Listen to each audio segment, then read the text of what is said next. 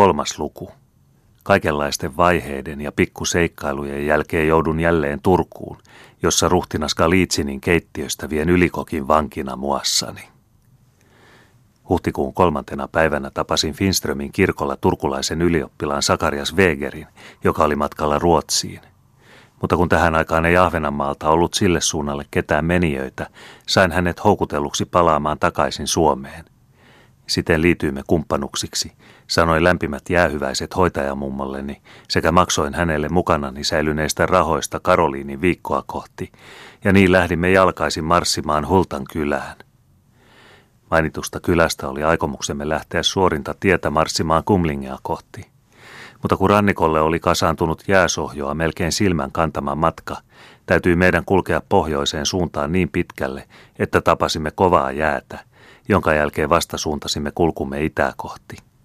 Seuraavana päivänä lauhtui ilma ja alkoi tuuleskella. Jäätikköön ilmestyi yhä useampia halkeamia – Väsymyksestämme huolimatta täytyy meidän jouduttaa askeleitamme, ja puolen päivän jälkeen saavuimme eräälle autiolle kallioluodolle keskellä teilin selkää. Kun istahdimme hiukan jalkojamme lepuuttamaan sekä nauttimaan niukoista eväsvaroistamme, alkoi jäälakeus ryskyen liikahdella ja särkyä. Levottomana nousin syöntini keskeyttäen ja kiipesin idänpuoleiselle rantakalliolle, nähdäkseni saatoimmeko jatkaa matkaa Enklingeen mutta kuka voikaan kuvata mieltä masentavan hämmästykseni, kun luodon ja etäämpänä idässä näkyvän Enklingen välillä aaltoili meri vapaana. Olimme siis joutuneet samanlaiseen asemaan kuin minä Juhovainajan ja ruotsalaisten kyyditsiäin kanssa pari kuukautta sitten Signilshärillä. Mutta itse asiassa oli meidän nykyinen asemamme monin verroin pelottavampi. Silloin meillä oli riittävästi suojaa, polttopuita ja ruokaa, mutta tällä autiolla karilla ei näkynyt missään päin puuta eikä pensasta, jota paitsi eväistämme riittäisi enää tuskin kahdesti syödä. Jos siis tätä vankeutta kestäisi muutamiakaan päiviä, olisi meillä edessämme mitä surkein kuolema. Palasin toverini luo ja kerroin hänelle havaintoni. Pyysin häntä sen jälkeen yhtämään sammalta ja turvetta kallioiden kyljistä, laittaaksemme niistä jonkinlaisen katoksen yökylmää vastaan. Itse lähdin vielä kiertelemään karin ympäri löytääkseni, jos mahdollista, jotakin poltettavaksi kelpaavaa. Etsintäni oli kuitenkin aivan tulokseton. Lopen masentuneena istahdin silloin eräälle paadelle ja purin apeat huoleni Jumalalle, minkä jälkeen hiljaa veisasin värssyn. Meillä avun vahvan Herra taivaan tuo, turva hädäs on hän suurin. Ei hukkaan joutua hän meidän suo, vaikka kukistuis maailma juuri, vaikka aallot kuohuis, meri pauhais ja vuoret vaipuis syvyyteen. Rohkaistuneena palasin toverini luo ja ryhdyin häntä auttamaan majan rakentamisessa. Kykenimme kurista rakennusaineistamme kyhämään ainoastaan kyynärää korkean katottoman suojuksen, johon juuri sopi kaksi miestä pitkälleen. Mutta tarjosihan se edes suojaa mereltä puhaltavaa, luihin ja ytimiin tunkeutuvaa tuulta vastaan. Siihen asetuimme niin liki toisiamme kuin suinkin mahdollista, toisen päällystakki alustana ja toisen peitteenä, ja niin kyhjetimme siinä sitten väristen ja koettaa juttelulla lyhentää pitkiä yön hetkiä. Aamuyöstä vaivuin jonkinlaiseen unenhorrokseen, ja kun heräsin, huomasin toverinikin nukkuvan. Aamu jo hämärsi, vaikkei päivä vielä ollut noussut. Toveriani herättämättä nousin hiljaa ylös ja kiipesin itäiselle rantakalliolle ja iloni sen johdosta, mitä nyt näin, oli yhtä suuri kuin eilen hämmästykseni samalla kalliolla. Vankiluotomme ja Enklingen välinen penikulman levyinen selkä oli ahtautunut ajojaita täyteen. Kiitos Jumalan, joka levätessämme oli rakentanut sillan meidän ja ihmisten asuman saaren välille. Palasin suinpäin majalle, herätin toverini ja ilmoitin hänelle tämän iloisen uutisen – Kiireesti viskasimme nyt rensselit ja musketit selkäämme sekä lähdimme pitempiä siekailematta tuulena taipalelle. Ja totisesti nyt hävisi ruumiistamme öinen kylmyys, kun me kaikki jänteremme jännittäen riensimme epävakaisten jääröykkiöiden yli hyppien toiselta keikkuvalta jääteliltä toiselle. Uskomattoman pian ja onnellisesti suoriuduimme tuosta penikulmaisesta taipalesta – kun pääsimme Enklingen rantaan, nousi aurinko ja samalla alkoivat jääröykkiöt liikehtiä etelää kohti. Muutama hetkeä myöhemmin loiskahteli meri taas vapaana takanamme. Enklingessäkin olivat useimmat surmalta säästyneet asukkaat palanneet koteihinsa, ja heidän luonaan saimme nyt tervetullutta hoivaa vaivojemme jälkeen. Viivyimme sitten saarella kokonaista kaksi viikkoa, sillä yhtämittaisten myrskyjen ja ajojäiden takia oli meidän mahdotonta ennemmin jatkaa matkaamme. Mutta hätäkös meidän oli täällä ihmisten ilmoilla oleskella, kun ei lisäksi vihollisestakaan tänä kelirikon aikana ollut pelkoa. Vasta kuukauden lopulla lähdin Enklingestä liikkeeseen toverini palatessa takaisin Ahvenaan. Risteilin sitten siellä ja täällä saaristossa, missä pääasiallisesti koetin kuulustella Riikaa. Björkön saarella kertoi mua vanha kalastajapari, että heidän luonaan oli syksyllä majaillut eräs vihollisten käsistä päässyt suomalainen tyttö. Sydämeni rupesi rajusti lyömään tämän kuullessani ja kiireesti aloin udella heiltä lisää. Tyttö ei ollut paljon puhunut vaiheistaan, mutta heidän kuvailemansa tytön ulkomuoto sopi täydellisesti Riikaan. Sitä paitsi hän oli saapunut heidän luokseen Kumlingesta tulle muutamana kolkkona syysyönä pienellä venepahasella. Aika sitä paitsi sopi myös täydellisesti yhteen sen kanssa, jolloin Riika oli minulta hävinnyt. Minä sitten oli joutunut siitä ei vanhuksilla ollut minkäänlaista tietoa. Kun vihollisia oli ilmestynyt Björkööhön, oli tyttö lähtenyt kiireesti pakosalle. Minne päin hän oli kulkunsa suunnannut, sitä he eivät voineet sanoa. Mutta minulle olikin tällä hetkellä tärkeintä ja rohkaisevinta varma tieto siitä, että Riika oli vielä elossa. Nyt en enää ollenkaan epäillyt tapaavani hänet vielä joskus. Saaristosta ohjasin kulkuni Taivassaloon, jossa sai vaihdetuksi päälleni talonpoikaisvaatteet. Muskettini ja miekkani piilotin myöskin tänne ja mukaani otin ainoastaan pistoolit, jotka säilytin sarkatakkini poveen. Lisäksi vielä ryhmysauva käteen ja vasen jalka hiukan ontuvaksi, ja niin oli valmis liikkumaan mantereella vakoilijatoimissa. Taivassalosta kuljin sitten viattomana kerjäläisukkona uuteen kaupunkiin, jonka edustalla majaili venäläinen kaleerilaivasto, minkä lukumäärästä ja taistelukuntoisuudesta minun onnistui urkkia tarkka tieto. Niin ikään liikuin kaupungin ympäristöön majoitetun vihollisen jalkaväen keskuudessa, kerjäillen ja ilvehtien sotamiesten kanssa – he tarjoilivat minulle viinaa ja minä olin muutamasta ryypystä tulevinani täyteen humalaan. Laulaa renkuttelin ja puhuin puuta heinää. Sanani sovitin kuitenkin koko ajan niin, että heidän vastauksistaan sain poimituksi useita tärkeitä tietoja. Lokalahteen palattuani kirjoitin saamistani tiedoista tarkan raportin, jonka lähetin Kreivit Tobelle erään Ruotsiin lähtevän lokalahtelaisen laivurin mukana. Sitten kulin Turun lähistölle, jossa vakoiluliikkeeni tukikohdaksi otin Raision. Mainitun pitäjän nimismies Silvaan sekä hänen poikansa ylioppilas Antti Silvaan olivat luotettavia suomalaisia sekä isänmaan asialle uskollisia. He valmistivat minulle tallinsa luhdissa mukavan oleskelupaikan, jossa päivisin loikoilin, pannen koko raporttejani yöllisiltä vakoiluretkiltä palattuani. Talossa pistäytyi usein vihollisten kuriireja tai pienempiä joukkokuntia, jotka olivat matkalla Turusta pohjoiseen tai päinvastoin. Mutta minä olin luhdissa täydessä turvassa tarkastellen luukun kulmauksesta, mitä pihalla tapahtui. Ruokaa toimitti nimismies poikineen minulle riittävästi. Täällä oleskelin sitten lähes toukokuun loppuun ja toimitin tällä ajalla useita raportteja kaikesta, mitä vihollisarmeijassa tapahtui – Raportit välitti ylioppilas Silvaan Rymättylään, josta sikäläiset kalastajat kuljettivat ne Ruotsiin. Raisiolaisen päämajan jätettyäni kuljeskelin taasen pohjoista kohti. Lemulla ollessani loppui minulta paperi ja lakkani oli myös vähissä.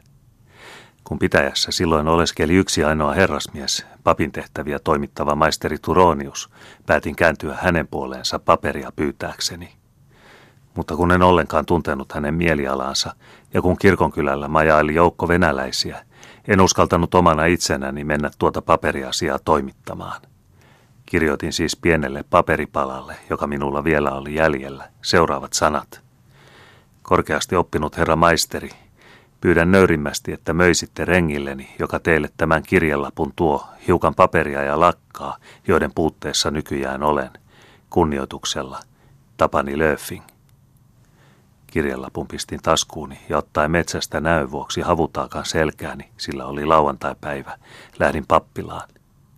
Annettuani kirjeen maisterille kysyi hän sen luettuaan. Missä sinun isäntäsi on? Hän piilottelee tuolla kylälaidassa metsässä, vastasin minä. Mene nyt kiireesti ja sano hänelle, että tänne pappilaan saapuu kohtsillään majailemaan kenraalimajuri Golovin, jonka vuoksi sinun isäntäsi on parasta olla varuillaan. Hän haki kiireesti paperia ja lakkaa sekä toi vielä lisäksi leivän ja kimpaleen lihaa, mitkä hän käski viedä Löfingille. Maksua hän ei ottanut, vaan käski minun kiirehtiä isäntäni luo. Minä en kuitenkaan pitänyt kovinkaan suurta kiirettä, vaan kuhnailin pihalla pappilla renkiä puhutellen, kunnes näin kenraaliin lähenevän taloa. Sattuajana hänellä oli kersantti ja kuusi rakunaa. Avasin heille portin ja nöyrästi lakkiani nostaen ajattelin. Ai ai tapani, ollappa sinulla nyt parikaa vantteraa toveria, niin sieppaisitpa tästä sievoisen saaliin, sillä eipä kiertelevän sissin ole sallittu joka päivä vihollisen kenraaleja vankinaan kuljettaa mutta sain tyytyä vain painamaan portin kiinni, jonka jälkeen lähdin maisterilta saamaani leipää syödäjytystellen astelemaan poispäin. Kiertelin tämän jälkeen jalkaisin tai kalastajain veneissä siellä ja täällä Turun saaristossa. Rymättylässä sain kesäkuun kymmenentenä Kreivi Tobelta tulleen kirjeen, jossa minua kehoitettiin edelleenkin hankkimaan tietoja vihollisten puuhista.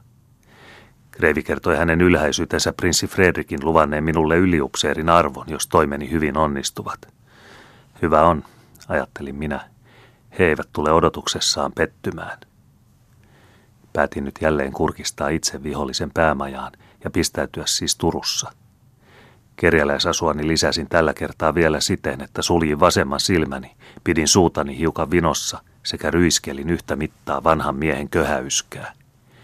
Kainalossani oli tietysti säkkirähjä ja kädessäni keppi. Näin varustettuna nousin kauniina kesäkuun aamuna Aurajoen rannalle, minne olin saapunut muutamien kalankaupalle tulleiden rymättyläläisten venheessä. Kiertelin nyt siellä ja täällä kaupungilla kerjäille vihollisen sotilailta ja tehden havaintoja, jotka, sen uskalla vakuuttaa, yhdestä silmästäni huolimatta eivät suinkaan jääneet puolinaisiksi. Kun päivä oli kulunut jo sivupuolen, päätin pistäytyä kurkistamassa linnaankin, jossa ruhtinas Galitsin esikuntineen majaili. Linnan portilla oli vilkas liike, siitä kun kulki edestakaisin sekä venäläisiä sotilashenkilöitä että anomusretkillä liikkuvia suomalaisia.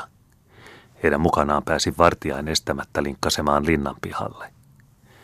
Galitsin seurueineen asui uuden linnan itäisessä siipirakennuksessa, missä itse Galitsinin hallussa olivat ne ylimmän kerroksen huoneet, joissa Pietari Brahe aikoinaan oli asustanut. Muut linnan osat olivat joko viljasäiliöinä tai sotilasten ja vankien asuntona. Tiesin, että noihin vanhan linnan synkkiin komeroihin oli suljettu monta suomalaista pappia ja isänmaallista virkamiestä, joita syystä tai toisesta ei oltu Venäjälle raahattu. Mutta pihalla ei minulla ollut aikaa pitkiin tarkasteluihin, vaan soluin muiden puheille pyrkiäen mukana ahtaita kiertoportaita ylimpään kerrokseen. Kenenkään estämättä pääsin aina Galitsinin vastaanottohuoneeseen, jossa oli itse ruhtinas adjutantteineen sekä joukko kirjureita. Pysähdyin ovenpieleen toisten taakse ja avonaisella silmälläni Galitsinia tarkastellen ajattelin itsekseni.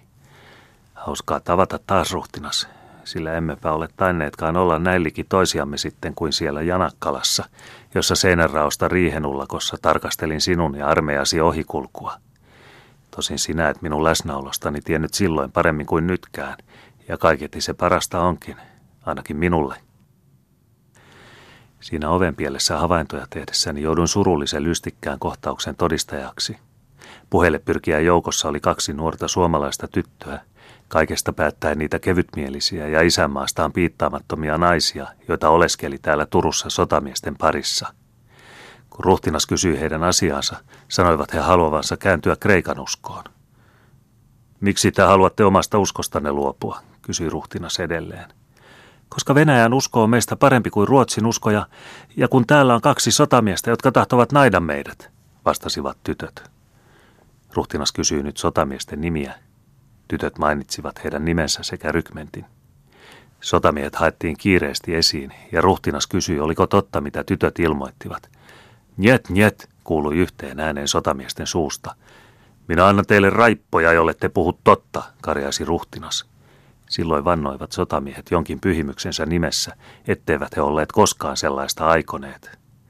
He saivat nyt mennä, jonka jälkeen ruhtinas sanoi tytöille synkästi, että heidät kyllä kastetaan Kreikan uskoon. Venäjäksi käski hän yhden käskyläisistään viedä tytöt pois ja annattaa heille raippoja. Tyttöpoloiset, mutta kyllä te olette sen ansainneetkin, ajattelin minä, kun tytöt kulkivat ohitseni huoneesta. Kun ruhtinas oli kuullut muidenkin huoneeseen tulleiden asian, loi hän katseensa minuun, jolloin minä kumarsin syvään ja ojensin lakkikuluani häntä kohti. Hän rypisti tyytymättömänä silmäkulmiaan, mutta otti sitten pöydältä kymmenen kopekan rahan ja viskasi sen lakkiini. Kumarsin uudelleen ja lähdin sen jälkeen kiireesti huoneesta, sillä adjutantin katse ei ennustanut minulle mitään hyvää. Alakerrassa oli ruhtinaan keittiö, jonka puoliavoimesta ovesta tunkeutui portaille ihana paistinkäry. Se sai veden valahtamaan kielelleni ja minä sanoin itselleni, pistääpäs Tapani Veikkoseni sisälle, sillä eihän tiedä mitä hyvää sinulle sieltäkin heruu, jota paitsi sinun on kaiken nimessä viisainta näytellä kerjäläisen osasi järkähtämättä loppuun. Keittiössä askarteli lihava ja punoittava ylikokki sekä pari hänen apulaistaan. Pysähdyin täälläkin vaatimattoman kerjuriukon tavalliselle paikalle ovenpieleen, paljastin pääni ja kumarsin ylikokkia kohti. Hän liikuskeli vain tärkeänä lienen äärellä ja jakoi määräyksiä apulaisilleen. Vasta kun paistit ja muut herkut oli saatu järjestetyksi suurille tarjottimille ja apulaiset ryhtyivät niitä kantamaan ylös, suvaitsi hän huomata minut, joka jälleen kumarsin. Kädet puuskassa asettui hän eteeni ja kysyi surkean huonolla suomen kielellä asiaani. Minä olen köyhä kerjuukko ja rohkenin tulla anomaan vähäistä almua, vastasin surkealla äänellä, viitaten samalla säkkiäni. Ja mistä sinä olet, kysyi kokki jälleen. Tuolta Rymättylän saarelta. Tulin tänä aamuna tänne kaupunkiin anelemaan vähän leivänapua. Rumjattula, kertasi kokki ja tuntui sitten muistelevan jotakin, kunnes kysyi. Saadaanko sieltä nykyään kaloja?